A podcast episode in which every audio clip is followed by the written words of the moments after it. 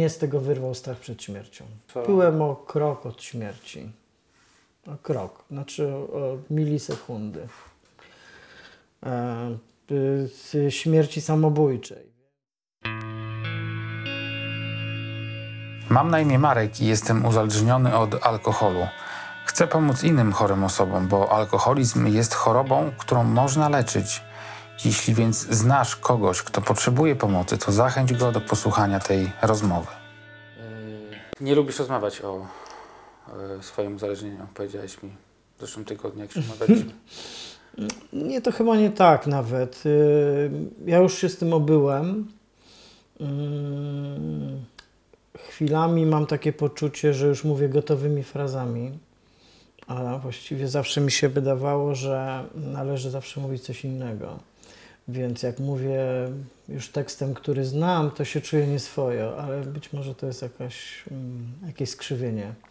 E, Wydaje mi się, że to jest ważne, żeby mówić o uzależnieniu, uzależnieniach i wychodzeniu z tego.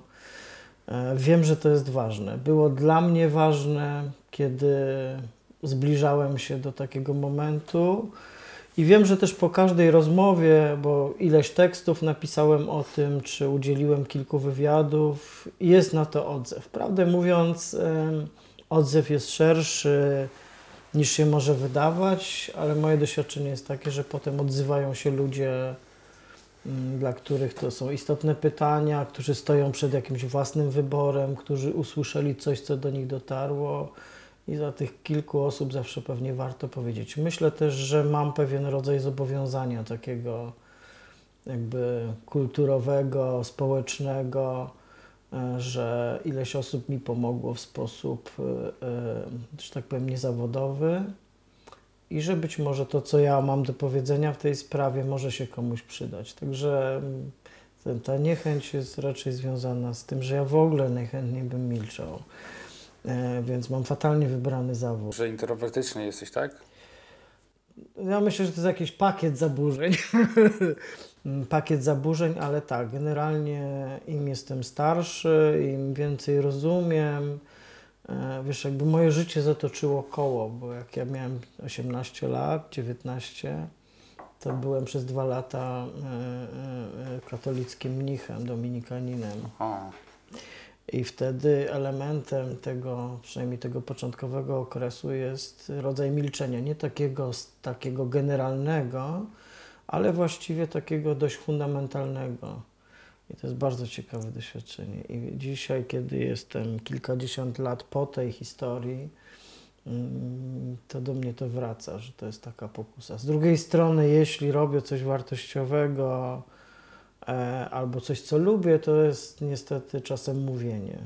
Więc jest taka, i muszę tą sprzeczność w sobie nosić e, nie i wiem, się szamotać. nie wiem na ile jesteś sterapeutyzowany e, po, poważnie, e, bo, bo mi się skojarzyło to, co mówisz z czymś, co ja mam na przykład u siebie, ale ja wiem, że u mnie to wynika z mojej niskiej samooceny, która też ma związek z tym, że piłem przez długi czas, z innymi rzeczami również, natomiast, bo ja na przykład jak patrzę na siebie i coraz częściej, już teraz w zasadzie jak komuś mówię na przykład, że ja jestem nieśmiały, bo ja jestem nieśmiały, tak absolutnie siebie uważam, to wszyscy do mnie co to opowiadać? Przecież ty wychodzisz na scenę w ogóle, jak chcesz wygłosić jakieś przemówienie, to mówisz, e, nagrywasz, nie wiem, te rozmowy i tak No dalej. No tak. Ale ja jestem nieśmiały, ktoś się mnie No, ja spyta. też A jestem. ty jesteś introwertyczny. Znaczy, ja jestem i nieśmiały, introwertyczny, i zamknięty, i ja myślę, że oczywiście jestem dużo bardziej otwarty niż, niż kiedykolwiek, kiedy piłem. To była straszliwa blokada. Ona się we mnie, ona puściła, puszczała powoli, e, mm, puszczała powoli e, i się zaczynałem otwierać, e, zaczynałem robić różne rzeczy, pisać. Na przykład ja właściwie nie pisałem, kiedy piłem. I przez to mój zawód to właściwie nie jest zawód dziennikarski, tylko jestem redaktorem, bo ukształtowało mnie takie funkcjonowanie.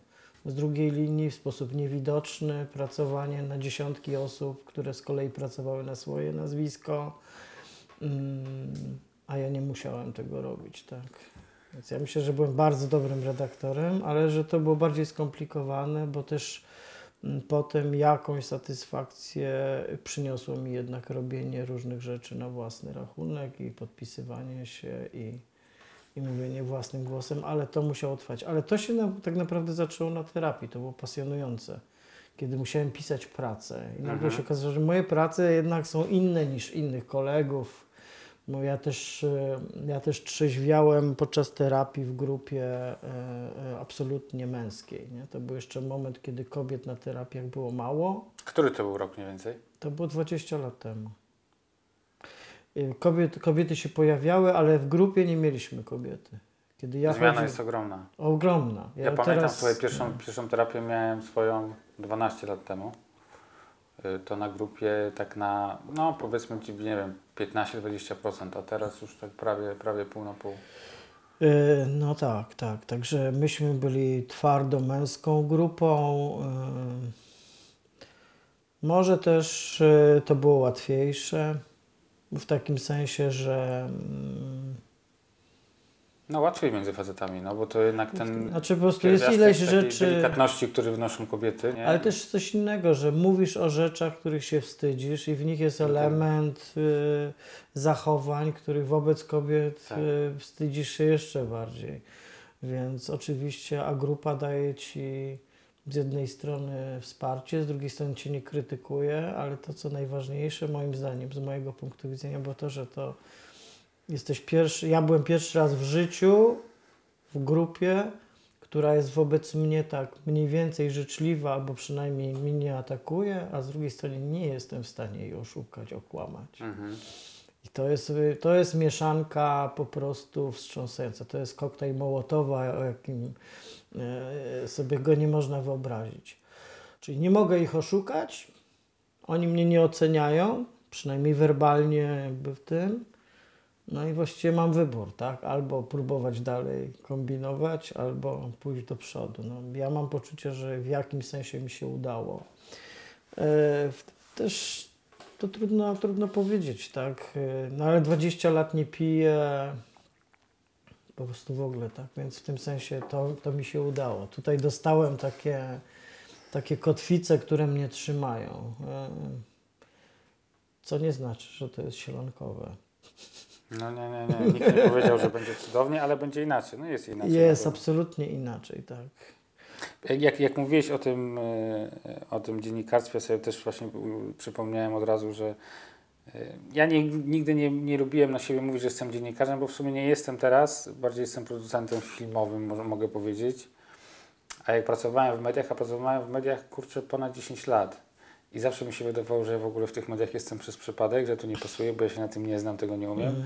A a propos tego, co mówiłeś o pisaniu prac, ja miałem straszny strach przed pisaniem prac, bo ja oczywiście uważałem, że nie umiem pisać też. A piszę książkę dzisiaj, nadal uważam, że nie umiem pisać, ale jestem w trakcie jej pisania. Ciekawe, co z tego wyjdzie, ale do czego zmierzam. I jak pisałem te prace, pamiętam, z tydzień potrafiłem chodzić, jak już wiedziałem, że już mam ten deadline i że muszę, bo jest moja kolej i no nie można tego zawalić i chodziłem wokół tego po prostu z każdej strony oglądałem i pisałem, pisałem i to powstawało, powstawało. I zawsze miałem takie nastawienie, że po prostu, że, że taki stres, że będę właśnie oceniony, że, że muszę zrobić, nie wiem, na piątkę napisać, nie, czy coś takiego. I za każdym razem później jak szedłem z tą pracą, to dostawałem taki feedback, że kurde, fajna praca, taka głęboka, prawdziwa, szczera, zajebiście napisana. A ja za każdym kolejnym e, razem, jak pisałem, to Jezus Maria, nie umiem pisać, nie? Ale to mnie otworzyło. Ja wtedy zacząłem próbować i to było też, e, jak gdyby nie wiem, mam takie poczucie i też chyba teoria tak mówi, że w tym e, uzależnieniowym życiu mm, jest ten taki radykalizm, tak, że albo mistrzostwo świata, albo nic, tak, a terapia ci przynosi opowieść o tym, e, spróbuj tak, zrób, Odpuścić, nie? tak, lepsze. To ja teraz ma, pracuję ze studentami, których uczę kilkanaście lat już.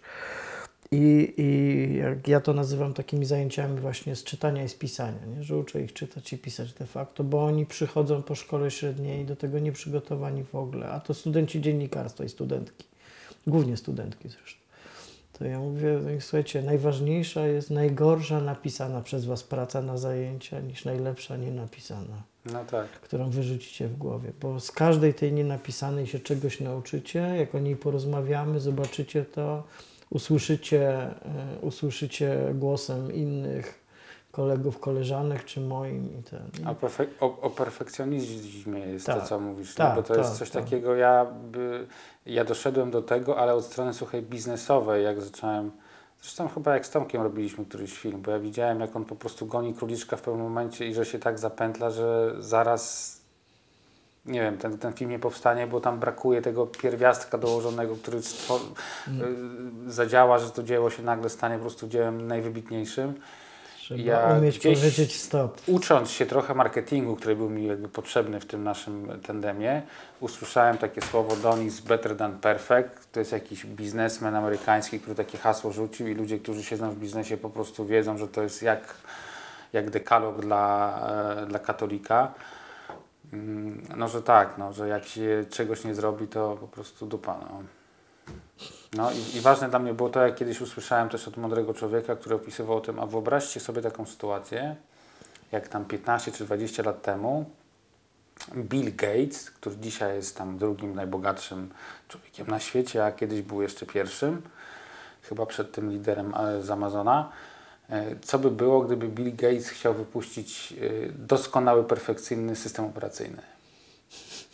To nie wiadomo pewnie na czym byśmy dzisiaj wszyscy w większości pracowali, ale Windows by pewnie nie powstał, nie? I dlatego się tak męczymy. Znaczy ja uciekam No. jak mogę od Windowsa, ale to jakby inna opowieść. A, to ja też. nie? Perfekcyjność jest kłopotem oczywiście, szczególnie też jak się zawodowo jest w takiej działce, gdzie właściwie cały czas się próbuje mm, te wymogi w jakimś sensie podkręcać i tak dalej, i tak dalej. Ja też taką, e, to jest anegdota nie o mnie akurat, ale mm, nazwijmy to tak, e, w jakimś periodyku, piśmie tradycyjnie wydawanym był redaktor naczelny, który też miał takiego hopla, ale jeszcze do tego nakładał fatalną technikę i redagował tekst do końca już na tak zwanych wydrukowanych kolumnach jeszcze i za każdym razem pięć razy naokoło. I do historii przeszła scena, kiedy on już redagował na kolumnie po raz trzeci ten sam tekst i redagował w taki sposób mało finezyjny, po prostu wykreślał fragmenty. I on e, tak był w tym, tak się zapamiętał, że w końcu wykreślił cały tekst. Ale nie zauważył tego. Cały tekst. I wiesz, jak to się skończyło? No w końcu po jakimś czasie przestał być tym naczelnym, Mhm. a okazało się, że zespół, na ścianach wisiały portrety tam zasłużonych redaktorów i w miejscu, gdzie miał być jego portret, oni zachowali wydruk tej kolumny, gdzie on skreślił wszystko do zera, No. oprawili i powiesili to. To ja, mam, to, to ja mam anegdotę z innym mistrzem świata, który też był naczelnym, nie powiem gdzie, ale bardzo ważnym naczelnym. I no, pracując z nim kiedyś tam yy, składałem takie, tak, no, żeby za dużo nie wyjawić, taką krótką formę, no, która polegała na jakimś tam zapowiedzeniu jakiejś treści. I on potrafił przychodzić i to nieraz się zdarzyło, że on przychodził i tak hmm, zaczynał kręcić nosem. Nie, nie, młody, to jest niedobrze, to trzeba tu, to trzeba tu.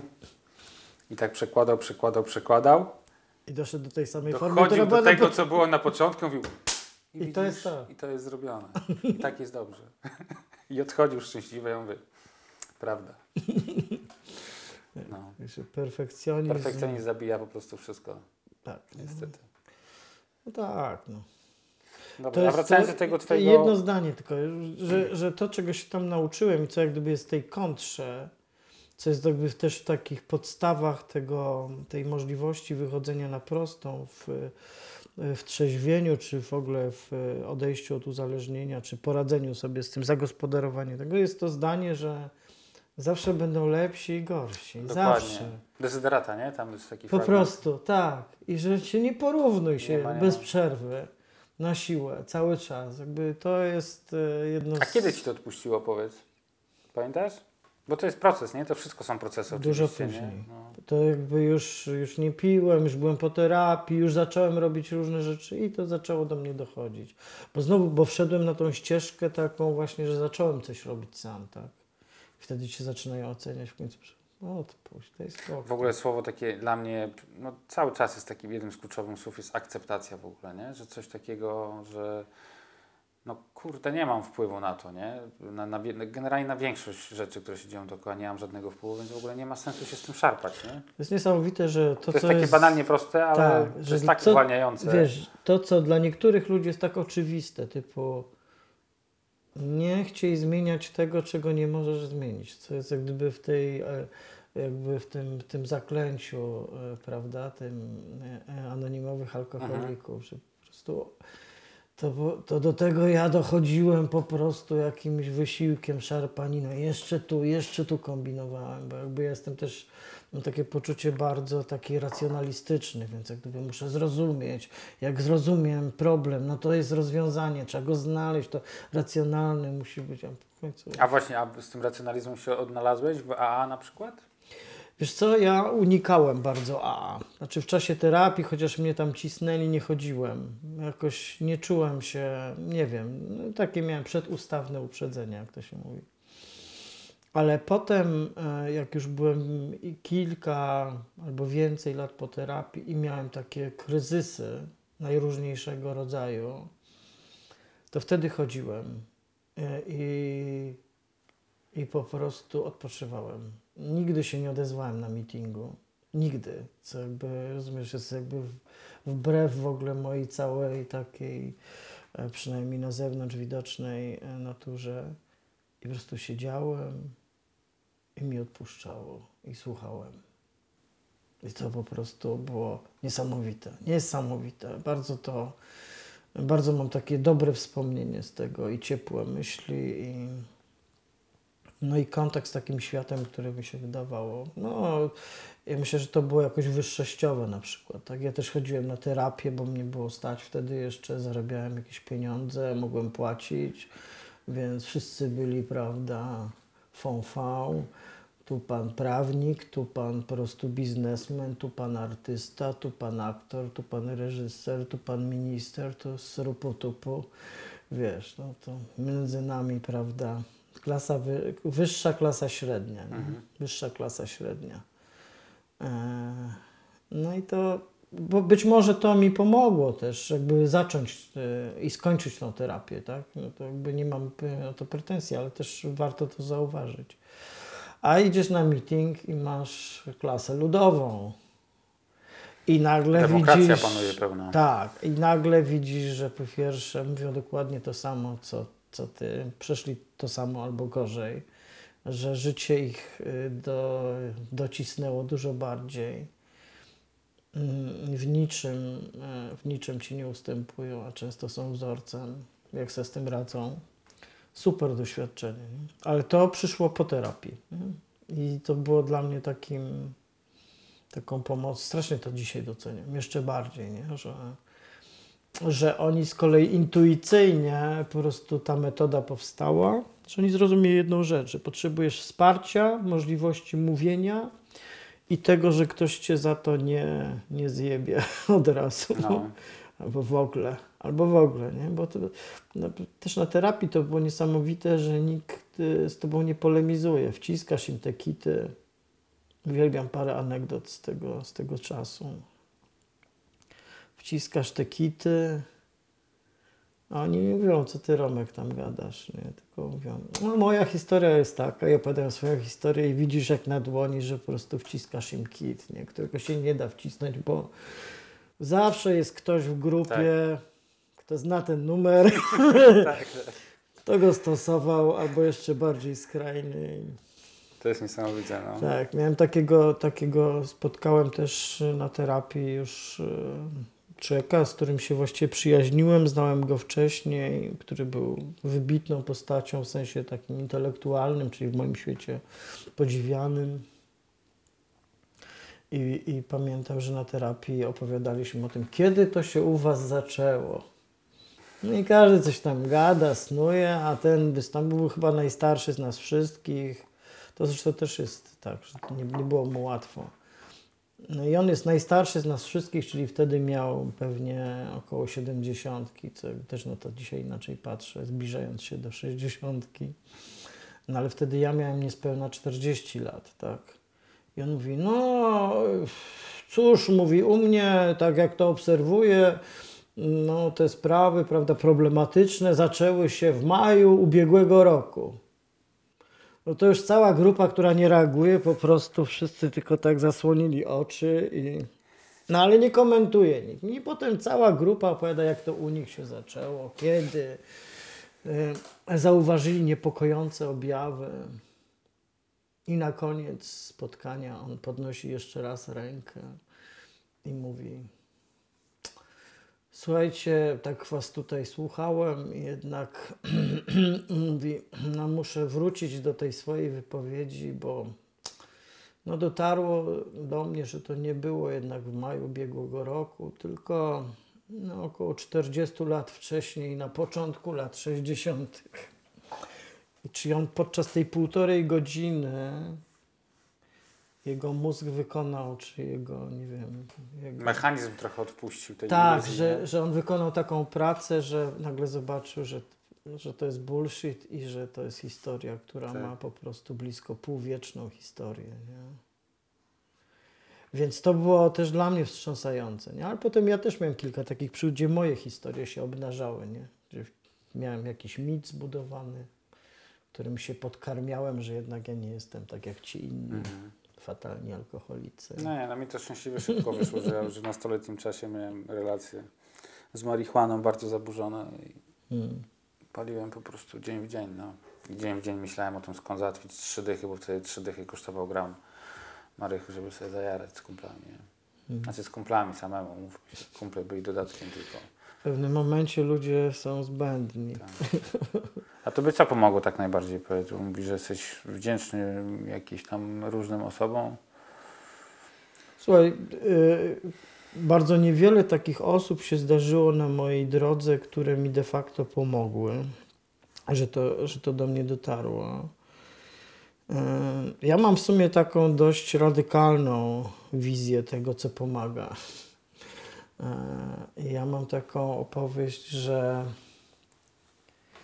że mnie, w moim przypadku tak było, mam takie poczucie, że to jest, że pomaga, że mnie pomógł śmiertelny strach.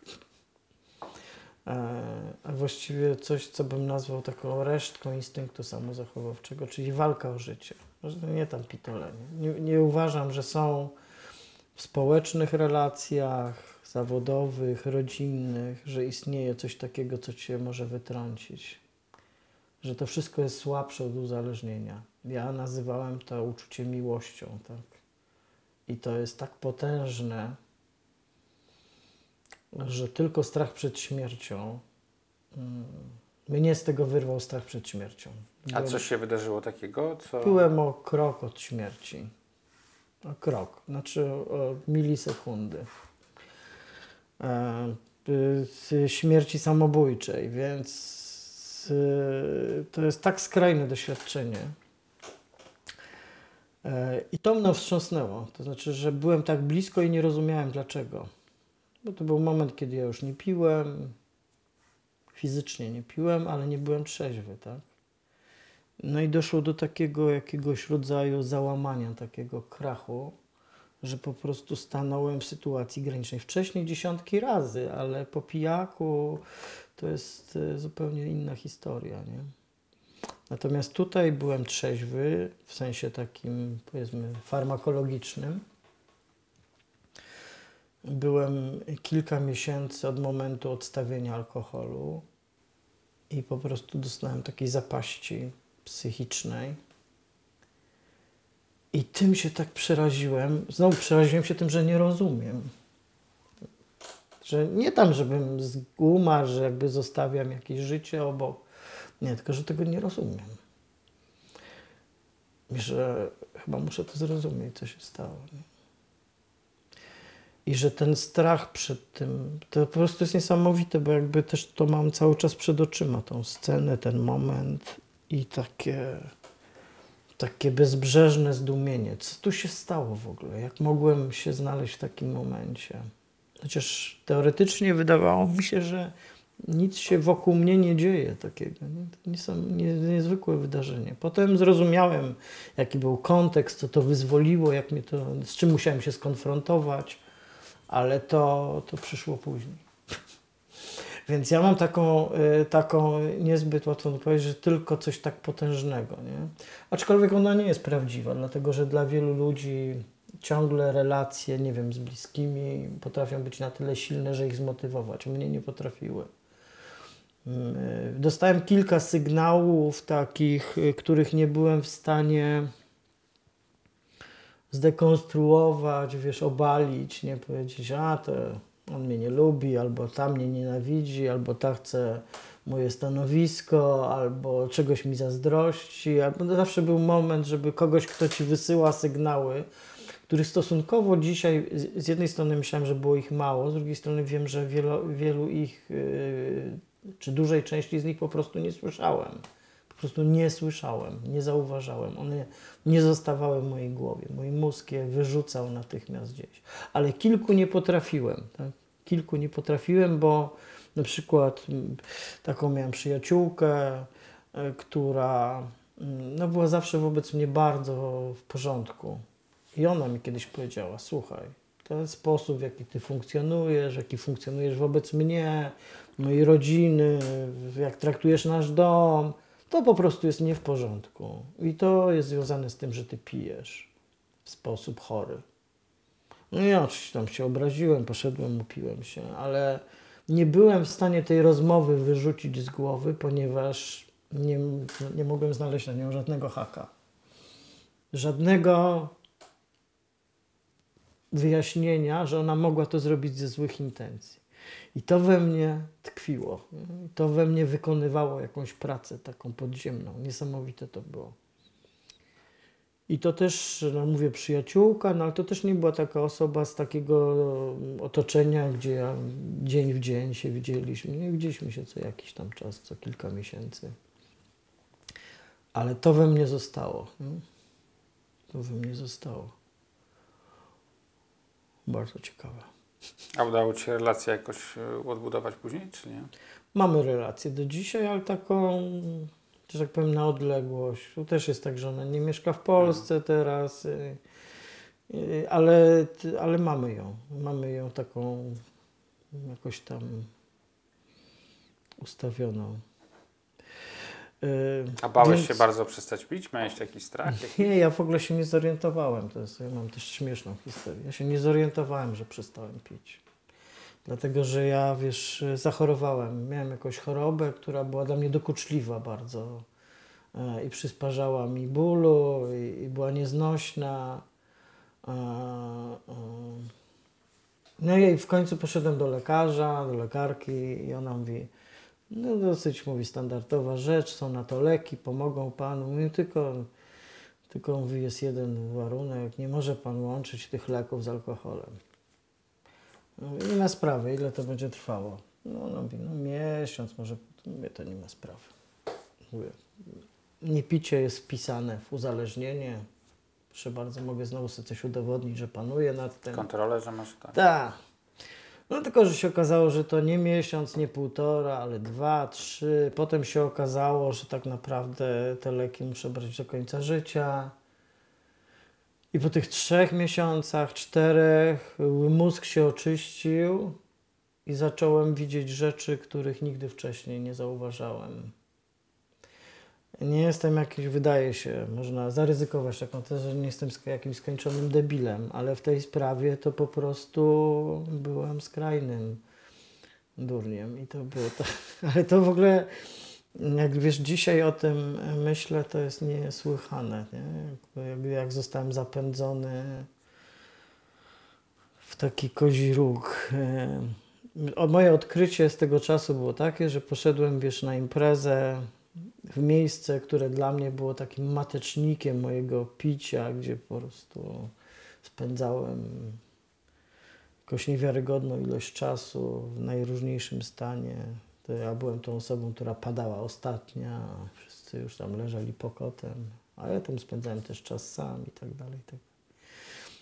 No i nie pijąc, ale nie mając świadomości, że ja przestałem pić. Znaczy, zrobiłem pewną przerwę, prawda, no bo jestem, panuję nad tym racjonalnie. Poszedłem na tą imprezę. Ona wyglądała tak samo jak wszystkie te imprezy, w których wcześniej uczestniczyliśmy, a ja stałem w kącie jak taki, wiesz, jak żona lota, jak taki słup soli po prostu, bo zobaczyłem coś, co widziałem pierwszy raz w życiu. Czyli, że są ludzie, którzy nie piją. Rozumiesz, odkryłem, że istnieją ludzie, którzy nie piją, albo piją mało, albo piją trochę, Ja w ogóle na przykład, wiesz, wypijają jedno małe piwo. albo nie dopijają go. I co dalej? Człowieku, nie dopijają, No odstawiają. Ja mówię, zobaczyłem jakby, wiesz, świat stworzony na nowo. No. Odkryłem istnienie świata, którego, e, którego istnienia nie podejrzewałem. I po prostu stałem, mówię, Jezu, co tu się dzieje? A potem zobaczyłem, że w tym świecie są te dwie, trzy osoby, ci moi najbliżsi, z którymi ja zawsze piłem, i to oni piją, i to widać gołym okiem. I to był taki kolejny moment, który mi dał do myślenia. Jeszcze mnie nie zaprowadził na terapię, ale pokazał mi, że istnieje inny świat, a że ja byłem po tamtej stronie. Pierwszy raz zobaczyłem siebie z zewnątrz wtedy.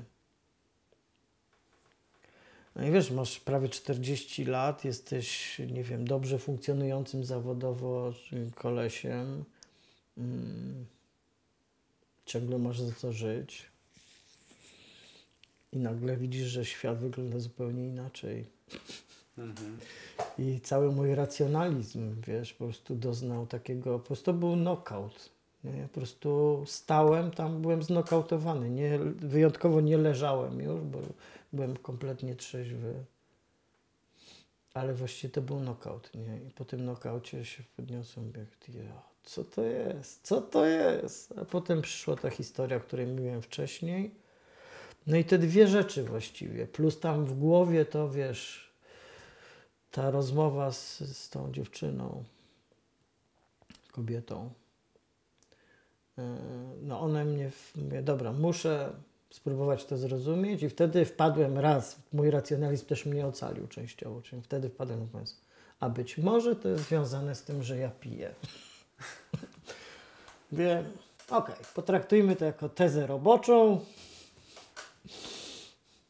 No i z takim nastawieniem poszedłem na, na terapię. Tam mnie przyjął stary doktor Woronowicz. Ten słucha, co ja tam glęcę. Mówi, Pani mówi, nie pierdol pan.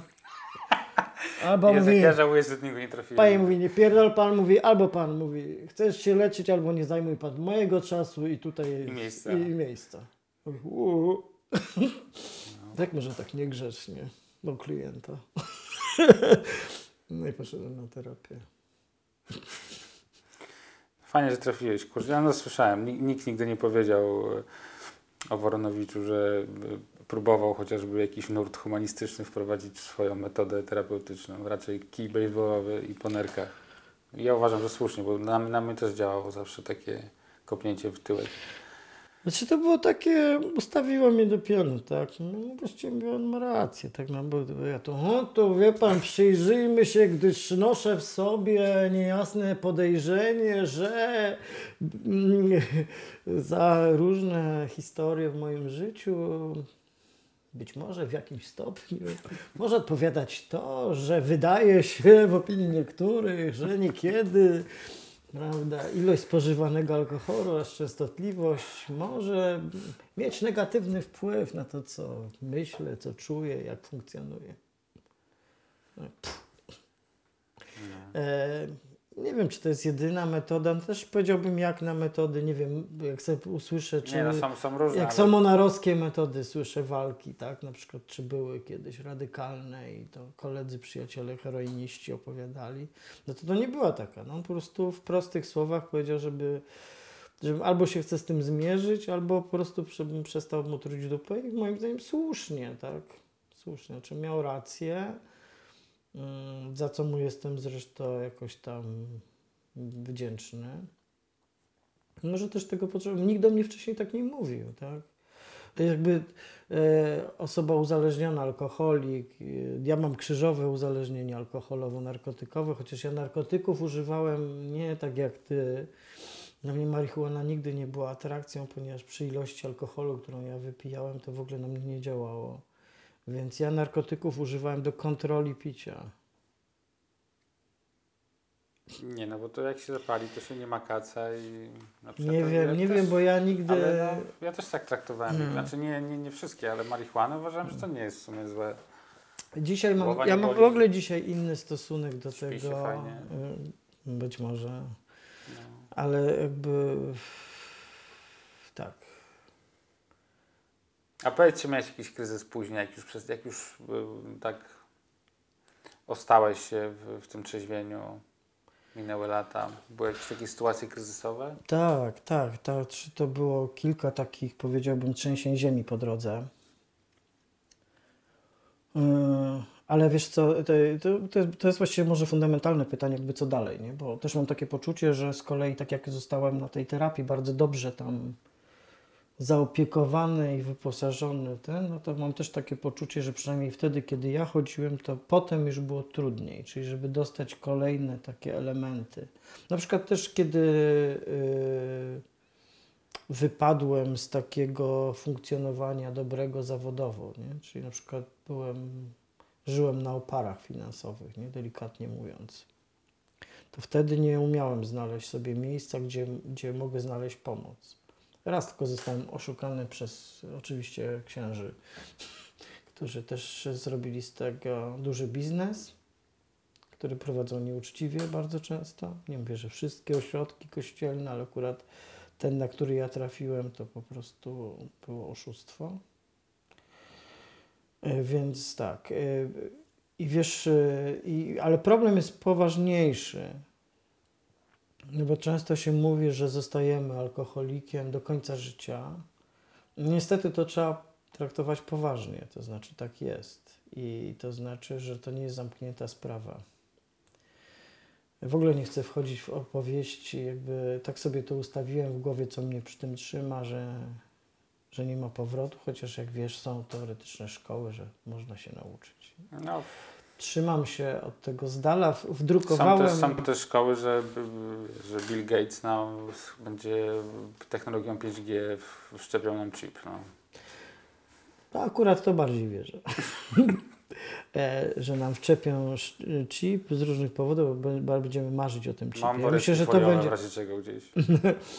Okej.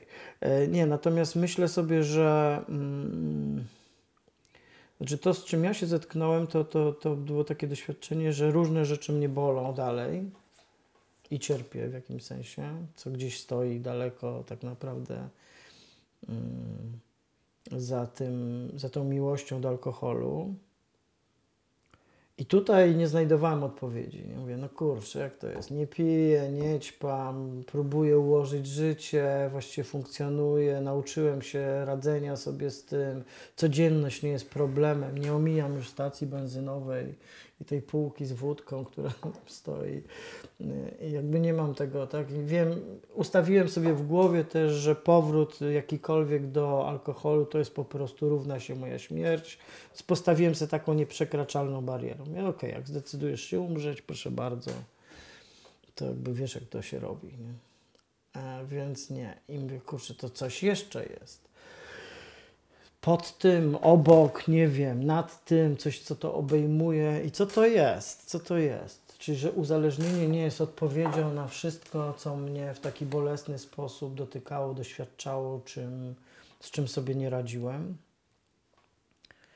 I miałem jakiś potężny kryzys, takie potężne załamanie. Powiedziałbym, że zbliżyłem się bardzo niebezpiecznie do tego momentu, który mnie zaprowadził na terapię. Nie?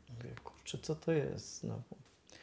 I zupełny przypadek sprawił, że podjąłem wtedy taką próbę jakby uspokojenia się, yy, zresztą właśnie wyjechanie nawet na taką, ten rodzaj terapii, która się okazała oszustwem, więc jeszcze dostałem bańkę w nos.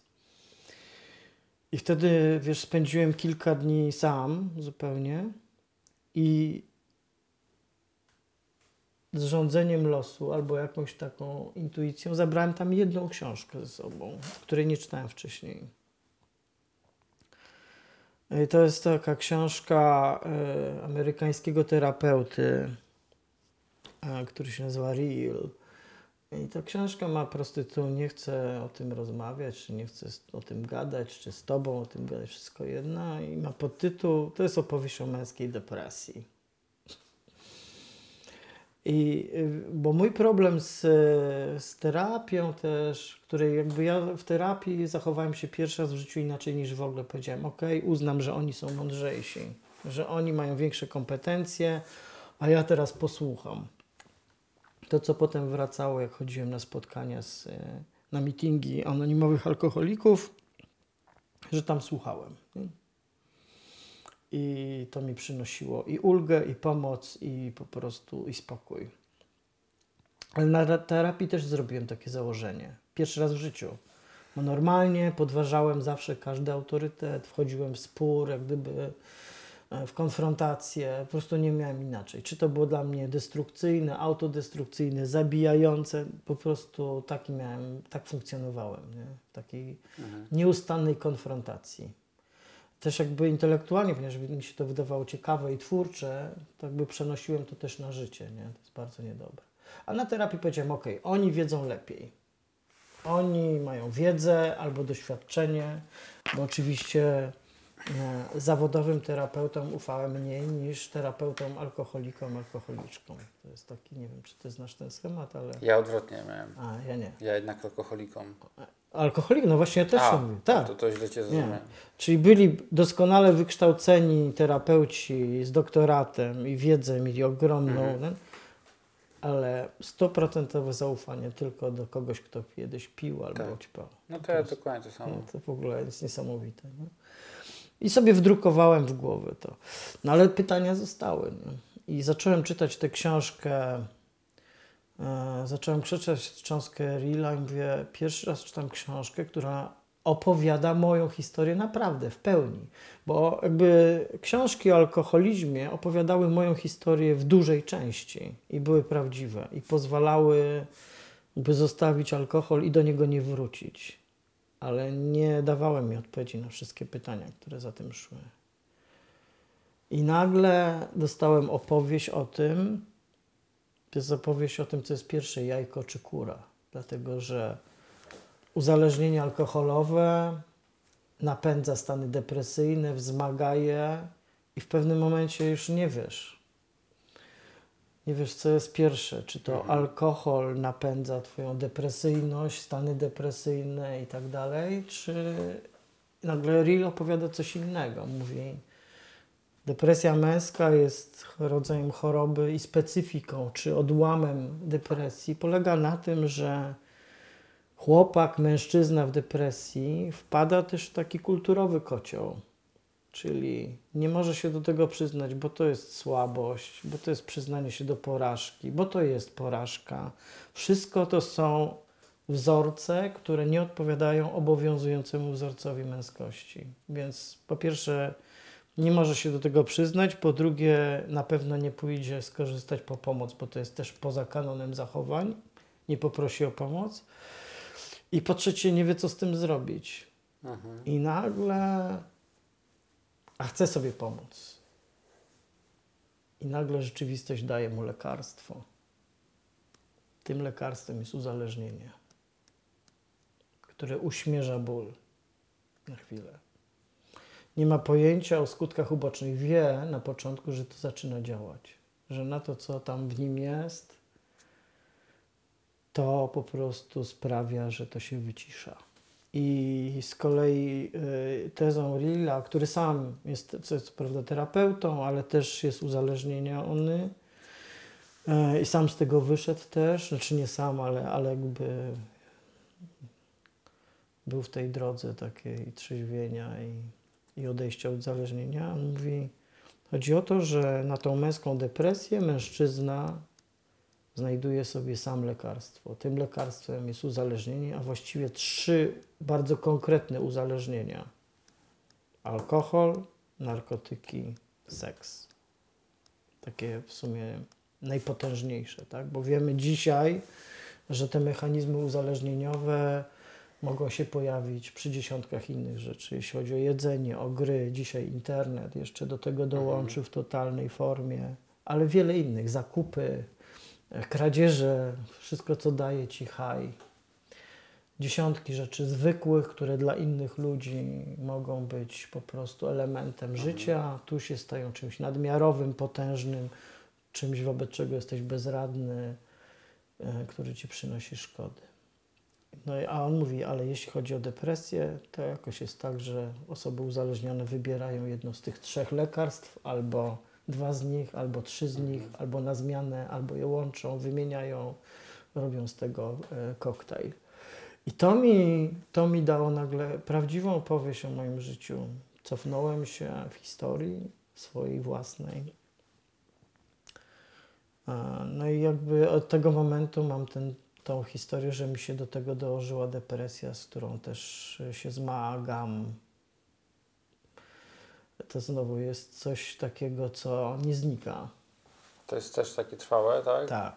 To jest, to, to, jest tak, że, że to ma swoje cykle. I znowu możesz z tym wiele rzeczy zrobić. E, Miałem okresy, że to była pomoc farmakologiczna też, ale mm, no ona jest, ona ci przytłumia znowu.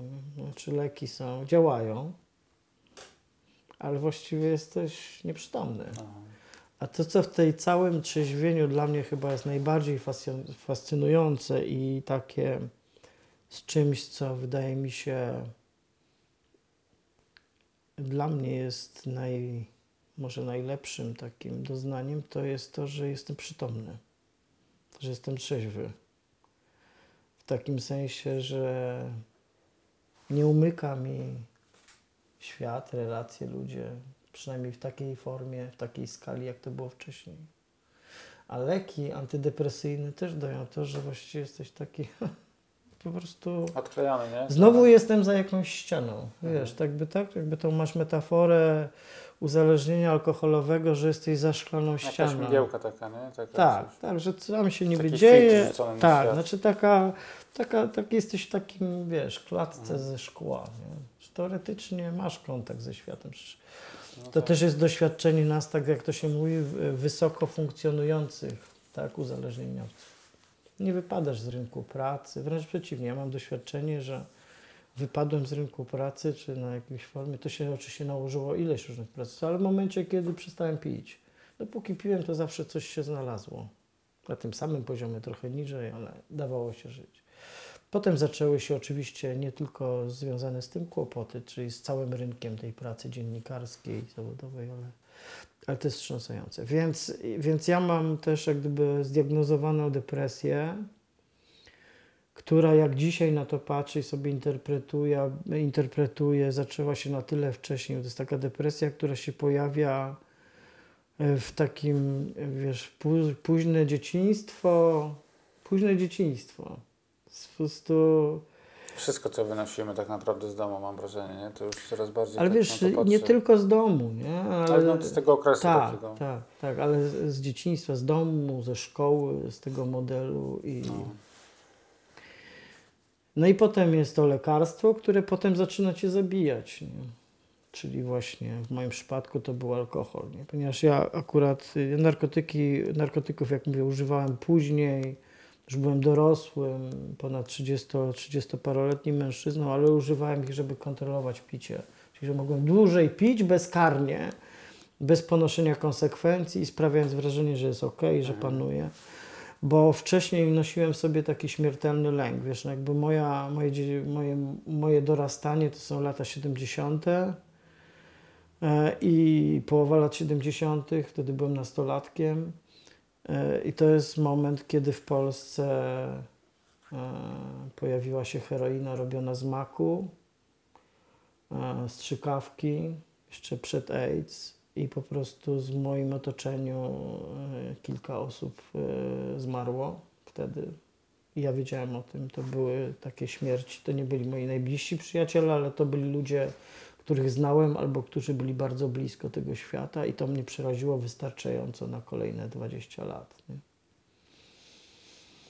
Więc w tym sensie nie brałem nigdy heroiny i tego się bałem strasznie. Nie? Ale to też było takie zaklęcie, że alkohol jest bezpieczniejszy.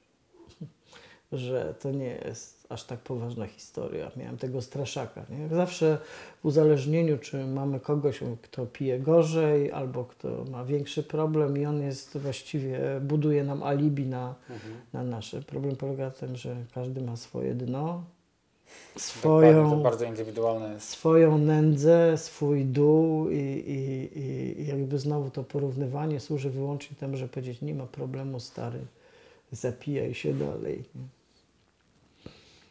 Także, także jak pytasz o to, co dalej, jak się z tego wychodzi, no to mam poczucie wielu radości, sukcesów i czegoś, co mi się udało, prób, czy próbuję ciągle budować w zdrowy sposób, ale też jest jakby ta opowieść o tej depresji, która się na to nakłada, towarzyszy temu, a tak naprawdę jest pod spodem. No i też jak gdyby uczę się tego, jak z nią funkcjonować i to jest trudne, bo to też jest e, silniejsze od człowieka nie samego. E, I to też znowu jest, no, nauczyłem się mówić o rzeczach, wobec których jestem słabszy, wobec których jestem słabszy. Wcześniej to był alkohol. E, A z depresją jest też tak samo, to jest potężniejsze od samego człowieka. Nie? Musi się nauczyć i z tym żyć, i sięgać po pomoc, i to nie zawsze wychodzi. No, z tego, co, z tego, co nawet nie wiem, czy potrafię powiedzieć, że jestem z tego dumny, ale jakoś jestem zadowolony na pewno, to że nauczyłem się drugi raz akurat tego błędu nie popełniać. Nie? Wiele błędów popełniam ciągle takich samych. Tego błędu, czyli żeby z depresją pole, poradzić sobie alkoholem. No. E, Więc to jest. A powiedz mi, bo, bo, bo o depresji wiem bardzo niewiele, to cały czas Mhm. wymaga jakby jakichś takich, nie wiem, kon- konsultacji terapeutycznych, tak? Jak, jak masz nawroty? Jest dobrze. Jest dobrze, gdyby, żeby, żeby jak to się robi, tak.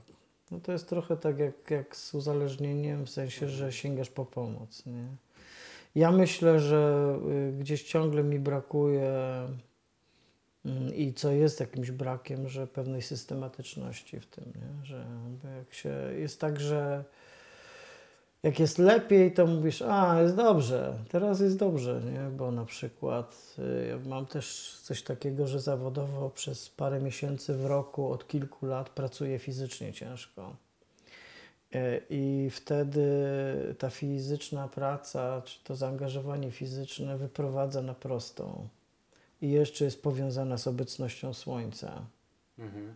No, nigdy nie, nie cierpiałem słońca. Dopóki piłem, to nienawidziłem słońca. Żyłem nocą. Słońce było czymś, co mnie przerażało. Światło, jasność. To były rzeczy, z którymi się nie byłem w stanie identyfikować. Dzisiaj uwielbiam słońce, bo mi daje taką realnie odczuwalną siłę i, i odporność i pewien rodzaj spokoju. E, I w złudny sposób na przykład też aktywność fizyczna daje takie poczucie, nie? Bo to na świeżym powietrzu, ruszam się dużo, jestem sprawny, wiesz, po 30 paru latach, nawet w zeszłym roku wróciłem, żeby się wspinać w Tatrach, to po prostu było ekstatyczne zupełnie. Myślałem, że to się nigdy już nie stanie. E, No ale potem przychodzi jesień. Mm, Rozmawiamy w takim momencie, który jest okropny. Ciężki. Jest po prostu straszny. Nie? I to tam nie chodzi mi, że jest pochmurno, po, pochmurno, to jest jakby... No ale to jakby to tak się dzieje, nie? Że, że, że przychodzi taki moment, kiedy jest gorzej. I wtedy żałuję, że nie potrafiłem zadbać o taką systematyczną pracę z tą depresją, nie? Na takim poziomie terapeutycznym czy wsparcia ze strony grupy. Nie? Ja też moim odkryciem terapii jest to, że tak naprawdę działa grupa wyłącznie. Tak. Najmocniej, że wszystkie inne rzeczy to jest bullshit. Wszystkim polecam. Znaczy być może działa, ale wszystkim polecam, że wejście w grupę Tylko jest grupa. Grupa, przed którą ja się broniłem rękoma, Mhm. nogami, po prostu.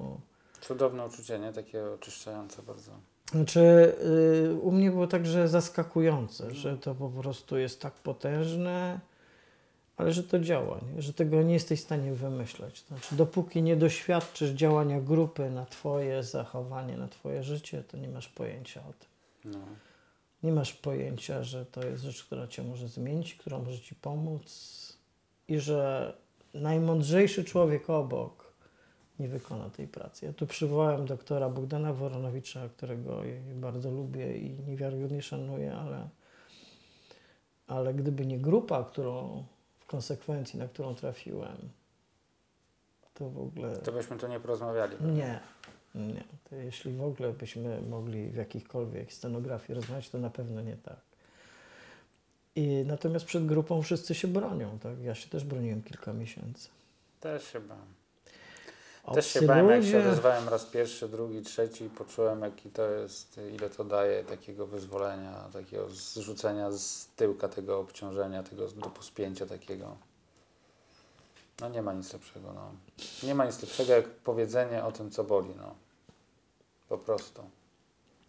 Albo co drażni, albo nie. No tak, ale też Albo są, nawet to, co cieszy. no, są te warunki brzegowe, tak, które muszą być spełnione, czyli że masz zaufanie, że odpuszcza. Nie, nie tak, że odpuszcza cię wstyd, bo wstydzisz się, ale wiesz, że po prostu nie zostaniesz za to ukarany natychmiast. Nie? Mm. I potępiony, i oceniony, i... a zasługu, zasługiwałem na to. Każdy a, co- z nas a, być a, a co może. więcej, ja mam doświadczenie takie, że y, nawet wie, nieraz gdzieś tam wy- wyjawiając jakieś swoje tajemnice, byłem przekonany, że zasługuję na, na jakąś formę, nie wiem, ukarania, tak to nazwę, to zawsze się spotykałem z takim życzliwym współczuciem, właśnie z takim przytuleniem. No. Ja teraz y, w tym roku, parę miesięcy, już przed COVID-em, tuż przed COVID-em, wiesz, y, miałem takie spotkanie, zresztą po, y, po takim wywiadzie, który Ania Kalita ze mną zrobiła, czy Czytałem. taką rozmowę, którą razem zrobiliśmy, Tak. właściwie nawet powiedziałbym, że to jest ważniejsze, co ona powiedziała, znaczy na pewno jestem tego pewien, ale bo, no taką mieliśmy rozmowę. Możemy odesłać, to chyba na wyborcze jest, tak? Dobrze pamiętam? Chyba na gazecie. Dla, Tak, dla, dla tak, Wyborczej. magazyn. Bo ona chyba tam gaz- pracowała Tak, wtedy. tak, i chyba pracuje, dalej robi wy- wywiady kolejne.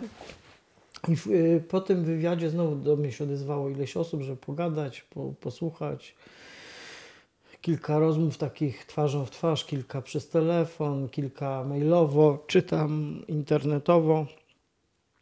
Ale e, zaprosiła mnie dziewczyna, która jest terapeutką, na spotkanie z taką grupą właśnie ludzi, którzy już są po terapii, nie piją, mają taką ten okres abstynencji, rok, kilka lat, ale ciągle się spotykają, kultywują to. Super w ogóle. W moim czasie, jak ja kończyłem terapię, to, to właściwie nie funkcjonowała taka. I to było niesamowita też rozmowa z nimi. Nie? To było bardzo fajne, takie bardzo ważne. I też super było niesamowite zobaczyć ich zażyłość i to, że się wspierają i że mają ze sobą kontakt, ale że też słuchają tego, co ja im opowiadam. Też z takiej, że to było też bliskie. Ja też myślę, że jest ważne. Na przykład ja się też dlatego zgodziłem na rozmowę z Tobą, że mi się wydaje, że to jest ważne, żeby do tego wracać. Nie? Że dzisiaj ja już często żyję tak, że chwilami zapominam niesłusznie o tym, y, y, co noszę ze sobą, nie? w tym plecaku, który jest nie do zdjęcia. I że on, chociaż jest niewidoczny, jest ciężarem i trzeba mieć świadomość jego istnienia. Nie? I że takie rozmowy są po prostu ważne. I być może dla kogoś, kto tego będzie kiedyś słuchał, ale że dla nas samych też. Nie? Mhm. że to jest historia, której po prostu nie da się wyprzeć, nie da się wymazać z akt. Nie? Tutaj przedawnienie nie istnieje. Nie warto przede wszystkim. Tak, i że dla, dla Dla naszego zdrowia, funkcjonowania em, i dla właśnie trzeźwości to jest opowieść, która musi wracać, bo ona jest nieusuwalna nie? z naszej biografii, z tego, co nas ukształtowało na złe i na dobre. I że dlatego to jest ważne. Dzięki Romek, bardzo dobrze się Ciebie słuchało. Dzięki.